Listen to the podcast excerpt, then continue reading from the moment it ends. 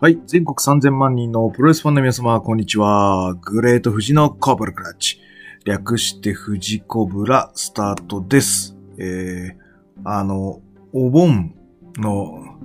えー、最終日にですね、えー、一応、あのーちょっと嫁はまだ実家にいるんですが、私だけ先にちょっとパッと帰ってきたので、あの、ちょっと時間ができたので、えっ、と、取りだめをしている、えー、数本のうちの一本になります。まあ、なんかこんな話しようかなみたいなのを簡単に、えっ、と、プロットしてたやつがあったので、それをまあ全部紹介しようかなと思ってます。はい。で、えっ、と、今日がこのお盆の中で最後の収録になるのかな？はい。えー、になるので、えー聞いていただければと思います。はい。えー、じゃあ、オープニング行ってきます。はい、えーこの番組は健康プロレス所属グレート富士がプロレスやってる体の斜めからの視点で見てしまうプロレスの試合の感想やなぜ、何と湧き起こってしまう疑問の数々に対して妄想の仮説を立てたり妄想の検証を勝手に探し出してしまう困ったポッドキャストです。えーそんな今日のコーナーはえー私の、えープロレス観を構成する十血その2を言ってみたいと思います。えっ、と、ね、あの、ジャイアントロボの BF ダンみたいな、十血。10個の傑作、えーで、を、まあ、ベースにして私のちょっと、えープロレス観を、まあ、構成する、まあ、何がしはこういう試合でした。もしくは、こういう影響を与えたものなんですよという、えーご紹介です。えーそれはですね、えーロデリック・ストロング対ザック・セイバー・ジュニアの話です。はい。えっ、と、この試合はですね、えっ、と、PWG で行われました、えー王座戦になります。えー2015年の4月3日に行われた、えー PWG の興行 Don't Sweet the Technique という興行みたいです。はい。で、えっ、と、2014年のバトルオブロサンゼルスで、えーの大会で、えっ、と、まあ、決勝進出してブレイクしたザック・セバジュニアです。で、それ以来の登場で、えー、王座戦、しかもメイベントということで、えっ、と、まあ、いわゆるその、ね、あの夏のトーナメントの、えー盛り上がりが、いかにザック・セイバージュニアがその盛り上げ役に一役、一役買ってたかというところがわかる、えーものになります。はい。で、えっ、と、ね、あのーなんだっけ、えーロックバンドの、なんかこう、曲名みたいなものを、えータイトルにするケースが多いんだよね、PWG のやつって。で、えっ、と、この Don't Switch the Technique っていうのも、その、なんかタイトルだったらしくて、えー、要約すると、あれなんだね、俺のテクニービビんじゃねえぞ、みたいな、タイトルなんだよね。で、がもう、まさにこのロデリック・ストロング VS ザック・セイバー・ジュニアのことを指したタイトル名ということで、もうこれありきで、攻撃が組まれてるぞと。もし、または、えっ、と、この王座戦の、まあ、発注条件っていうのが、もうそういうの見せてくれよということなんでしょうね。というところで、非常に注目された工業であるし、えー、なんて言うんだろう。うん。えー、もうもう期待値、そのまま、その、えーレスラーに集まる、えープロレスオタクがですね、えーやっぱり最も見たいと思ったカードだと思います。この当時。はい。で、えっ、と、あのーまあ、ロデリック・ストロングは、えっ、と、なんだろう、ROH で頑張って、まあ、PWG この時はチャンピオンなんですね。ヒールチャンピオンになってるかな。はい。で、ただベースは、あのーなんつうの、ちょいちょいこの試合の中では、えっ、と、まあ、イギリスムーブが会場を支配する中で USA コールが起こります。頑張れ USA みたいな感じ。ロドリック・ストロング USA 頑張れよみたいな感じになるんすけども、えー、ロデリック・ストロング時代はそのプロレスのスタートはアメリカですけど、えっ、と、なんつうの？えープロレスを目指すきっかけになったっていうのは、この、えっ、と、ハーリー・スミス、スミス・ジュニアに触発されてレスリングを始めたっていう話だし、えっ、と、まあ、彼はね、あの、えーダイナマイトキットないしのイギリスの流れもそうだし、えっ、と、ハート兄弟の、えーカルガリーの、えー両方のスタイルを吸収しているというレスラーなので、まあ、それを、まあ、目指してるわけではない触発されてるっていう言い方に書いてありましたね、ウィキだと。なってるので、カルガリー的、もしくは、ま、またはとか、 on the European style。っていう感じで、えっ、と、試合のリズムを作ってるレスラーだと思います。で、えっ、と、僕が思うのは、ベノアの匂いのする最後のレスラーかなと思ってます。はい。えー、で、えっ、と、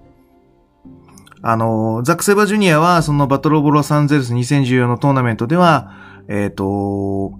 まあ、いまいち通用しづらいと言われ、まあ、使いづらい、えー、採用しづらい、うん、なんて言うんだろう、えー、試合の中で出しづらい、えーヨーロピアンムーブというものがあります。で、これを、は相手がやっぱり付き合ってくれないと、もしくはスタイルに順応してくれないと成立しないヨーロピアンの間というものを、えっ、と、テンプレの貸し付けという行為を行いうことによって、相手にもヨーロピアンで切り返すというテンプレ、えーまあ、最初に先行投資を与えると。はい。テンプレの貸し付けを行って、相手をグッドにして、えートーナメントを盛り上げてきたというところがございます。はい。そんなですね、まあ実力者同士の戦いがこの試合です。はい。で、えっ、と、僕のプロレス界にどういう影響を与えたかっていうと、これ多分、2015年、もう、もうちょっと、2016年ぐらいにこれを買ってちゃんと見ています。で、やっぱり、感動したし、あのーこれでいいんだって思わせていただきました。うん、っていう試合かな。はい。あの、この、えー、だから2016年ぐらいに見てて、この、今まで、はい。まあ最近はもう半年以上プロレスやってませんけど、えーこの5年弱にわたる、えっ、と、私のプロレスの方向性について背中を押してくれた試合なので、十決の一つにさせていただいてます。はい。で、えっ、と、時代背景でいきますと、えっ、と、僕の流れの中では、その、2013年で一回ちょっと、スタイルを、うん、リビルドしようかなと思いました。あの、スゴロクで言うと一回上がった状態。人生ゲームで言うと、あとは、こう、ルーレット回して、自分のターンが来たらお金をもらえるような状態になったかなって思ったんですよ。なんだろうな、これ以上、そのプロレス枠内のプロレスをしても、自分の成長はないなっていうのがなんとなく分かった感じです。ただな、その枠内で泳ぐ限り何でもできるって思いました。でも、うん、本当にやりたかったのは、やっぱりその、えー別の回でも、その僕の十決の中に入る試合がありまして、それをやっぱ目指していたので、それはその僕のやろうとしているプロレス枠の枠外に相当するものなので、えーそこに泳いでいきたいなと思った時に、やっぱり、うん、エンジンを変えなきゃいけないのかなとか、うん、もう、ボディの外装から変えなきゃいけないのかなって、まあそういう思いが出るようになったので、一回、今までの全部のプロレスの概念、僕のプロレス感っていうのを一回全部崩して、スクラップビルドしていかないといけないなと思ったのが2013年です。で、12月にリンクスキャッチ工業っていうのを行って、えっ、と、もっとそういう僕が目指す、はい、レスリングとか、まあ序盤の取り合い、うん、あの、コントロールのし合う、試合、こういったものをフォーカスしていきたいなと思った内容です。で、2014年も引き続きそのチャレンジをして、えっ、と、晴れた高岩でしたね、その時は。の20周年記念興行で、チンコとミツキと戦って、まあ、いわゆる現役学生プロレスチャンピオンの、まあ、いわゆる肌感っていうのも確かめて、まあ、やっぱこう、目指すべきものっていうのはいろいろあるなと思って、もう一回、もう一回スクラップビルド、スクラップビルド、みたいなものをちょっと目指していって、その2015年もその内容の中で、えっ、ー、と、こういう試合があったよっていう情報だけは掴んでて、で、まあ、実際買ったのは2016年で答え合わせをしたみたいな、そんな感じになるんですが、この頃の2015年っていうのは、えっ、ー、と、に、新に、日本のプロレス事情でいくと、えっ、ー、と、新日本プロレスはまだ岡田が最強みたいな感じだったのかな。あの、まだ内藤が IWGP 取ってない感じですよね。はい。岡田みたいな感じだと思います。で、えっ、ー、と、DDT が日本プロレス界の第2局に踊り出てるような感じかな。うん。で、ノアは、えっ、ー、と、鈴木軍に、がやってきて、新日本子会社化みたいなのがもう、えっ、ー、と、促進しつつあるような状態。で、秋山全日本はなんとか、あの、潰れないで残ってるみたいな、そんな手です。で、えっ、ー、と、さっき言った僕のその序盤のレスリングだったり、コントロールのし合う、えー、ことにフォーカスした試合内容っていうのは、えー、この日本では、えー、一切お手本がない状態かな。唯一のお手本が NXT のような感じの状態で NXT ばっかり見ていた、そんな頃です。はい。で、えっ、ー、と、今でこそね、NXT UK とか、もうあの、全部青互いして、あのー、WWE がなんか焼き旗みたいに潰しちゃってますからね。はい。今、イギリスのプロレスシーンっていうのは、その、逆になんか死んじゃってるような状態。スピーキングアウトだけじゃなくてね、WWE の青互いによって、うーん、その、枠が逆に固定されてしまった。給料上がったのかな？わかんない。けど、えー、表現の枠が固定されちゃってるような状態なんですが、えっ、ー、と、この2015年で、えっ、ー、と、またバトルオブロサンゼルスの2015、えー、が行って、そこではザック・セイバージュニアが優勝します。で、えっ、ー、と、2016年の、えー、バトルオブロサンゼルスは、マーティー・スカルが優勝します。ということで、えっ、ー、と、世のアメリカインディーシーン、もしくは世界中のインディーシーンが、イギリスのプロレスに注目し始めた頃です。はい。で、えっ、ー、と、その前から私はジョニー・セイントだったり、えっ、ー、と、まあ、ザック・セバージュニアもなんとか、えっ、ー、と、検索をしてって、拾ってはいたんですけど、でも、えっ、と、あの頃はね、ザック・セイバージュニアで検索しても、えザック・ギブソンのが先に出てきちゃうぐらい、信じらんないでしょ？えっ、と、ザック・セイバーのが全然有名だし、ザック・ギブソンのがマイナーかもしれないけど、あの2014年とか15年ぐらいは、検索すると、ザック・ギブソンのが上に来ちゃうぐらい。な、えっ、ー、と、ポジションだったザック・セイバージュニアが、こう、あれよあれよという間に、こう、名前を陣取りしてった。そんな時代です。はい。で、その中でなんとなくイギリスのプロレスを手探りに探していく流れの中で、えっ、ー、と、この試合が一つの証明をしてくれてます。で、えっ、ー、と、トーナメントでやってたそのテンプレの貸し付けをして、えっ、ー、と、相手をグッドにしていくという、えー、スタイルはザック・セイバージュニアこの試合ではしていません。なぜならば、ロデリック・ストロングが実力者だから。です。えー、ただ、その代わり、すごく余白が多い試合。と、僕は思います。えっ、ー、と、それは何って言われたら、腕対腰が、なんか20分続くよ、みたいな。あとは、君たちの技量でよろしく、みたいな。なんか、そういう作りのような気がしてます。だから、フリースタイルみたいな。まあ、ほぼほぼ、この中盤での、例えばバックを取って、そのあばらを、まあ、レスリングでそのあばらを攻めてるみたいな。うそういうので、こう、単純に切っていきたいけど、あのー、切らないで、ロープブレイクまで行っちゃうみたいな、そういう、えー、ある意味、綺麗じゃない着地を、えっ、ー、と、クリエイトしていきつつ、えー、リアル感を、えー、お互いの技量のみで表現している。という試合ですので、本当にね、うん、なんか、見て、見てた時に、あ、俺のプロレス今までやっててよかったって思った試合です。こういう試合は、えっ、ー、と、すいません。健康プロレスで毎回やってる試合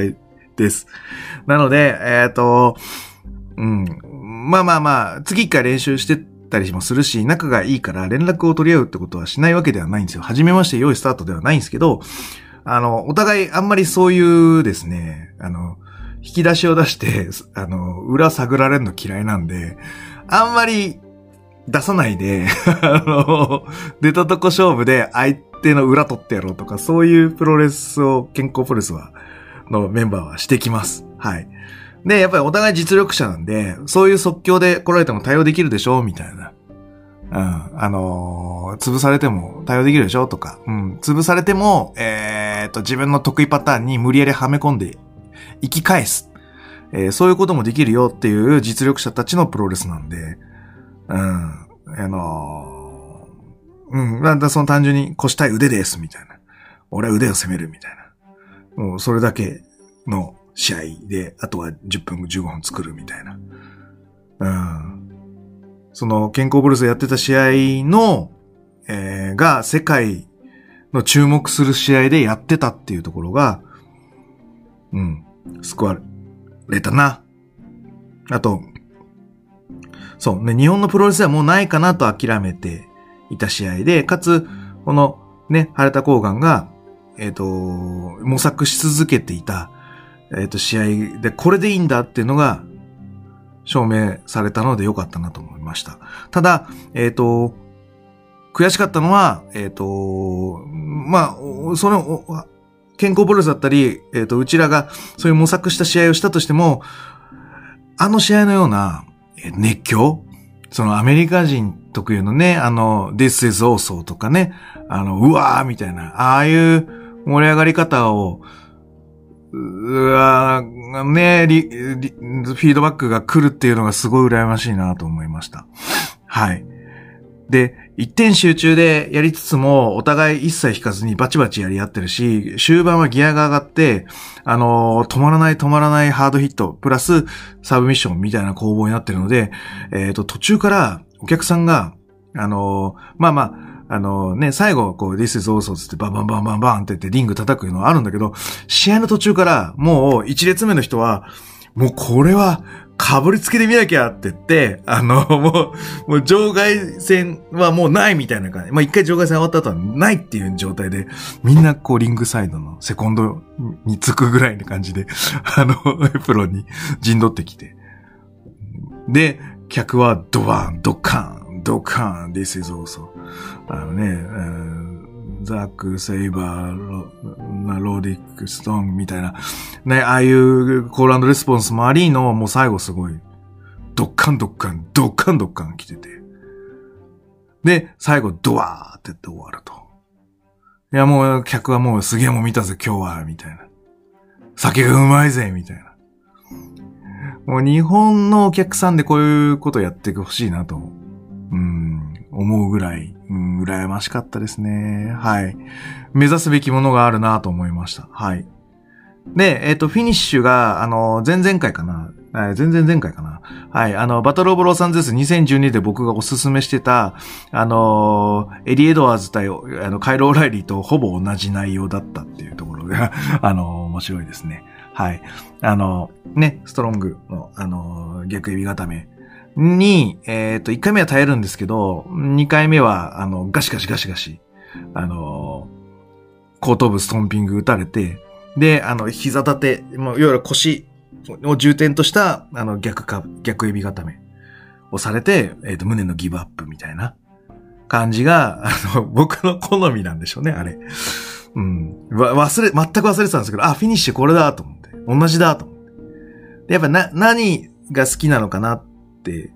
えっ、ー、と、思った時に、えっ、ー、と、まあ、これあれだよね、道場ブロスっていうので、あの、タッグも組んでたことがあるんでしょ？若干。エディと、ロデリック・ストロングは。っていうのがあるんで、まあ、やり方の美学みたいなのは一緒なのかなっていうのと、あと僕の好きな、川田俊明っぽいから、僕は多分拾っちゃってるんじゃないかなと思っている次第です。はい。なので、えっ、ー、と、この改めて、えー、ロデリック・ストロング VS ザック・セイバージュニアの試合において、私のプロレス感は間違ってないんだ。このまま、はい、こういうプロレスを目指していけばいいんだという、えー、背中を押してくれた一戦です。はい。えー、なので、非常に私のプロレス感に影響を与えている試合になります。はい。そんな感じでいかがでしょうかはい。えー、じゃあ今日はこれな感じで終わろうかな。はい。えー、では、えー、グレート富士のコブラクラッチでは、えー、質問、感想をお待ちしております。グレート富士の質問箱や、えー、ツイッター DM などどしどし送っていただければ、妄想の仮説、妄想の検証を勝手に探し出してしまいます。あと、ハッシュタブ、ハッシュタグ、富士コブラでたまに、えー、見ておりますので、えっ、ー、と、無理無茶難題いただきましたら、拾わさせていただきますので、よろしくお願いいたします。また、気に入っていただけましたら、サブスクリプションの登録、または定期購読のボタンを押してくださいね。ということで、はい。えー、私のプロレス感を構成する10決、その2、えー、今日で終わりたいと思います。はい、それでは全国3000万人のプロレスファンの皆様、ごきげんよう、さようなら。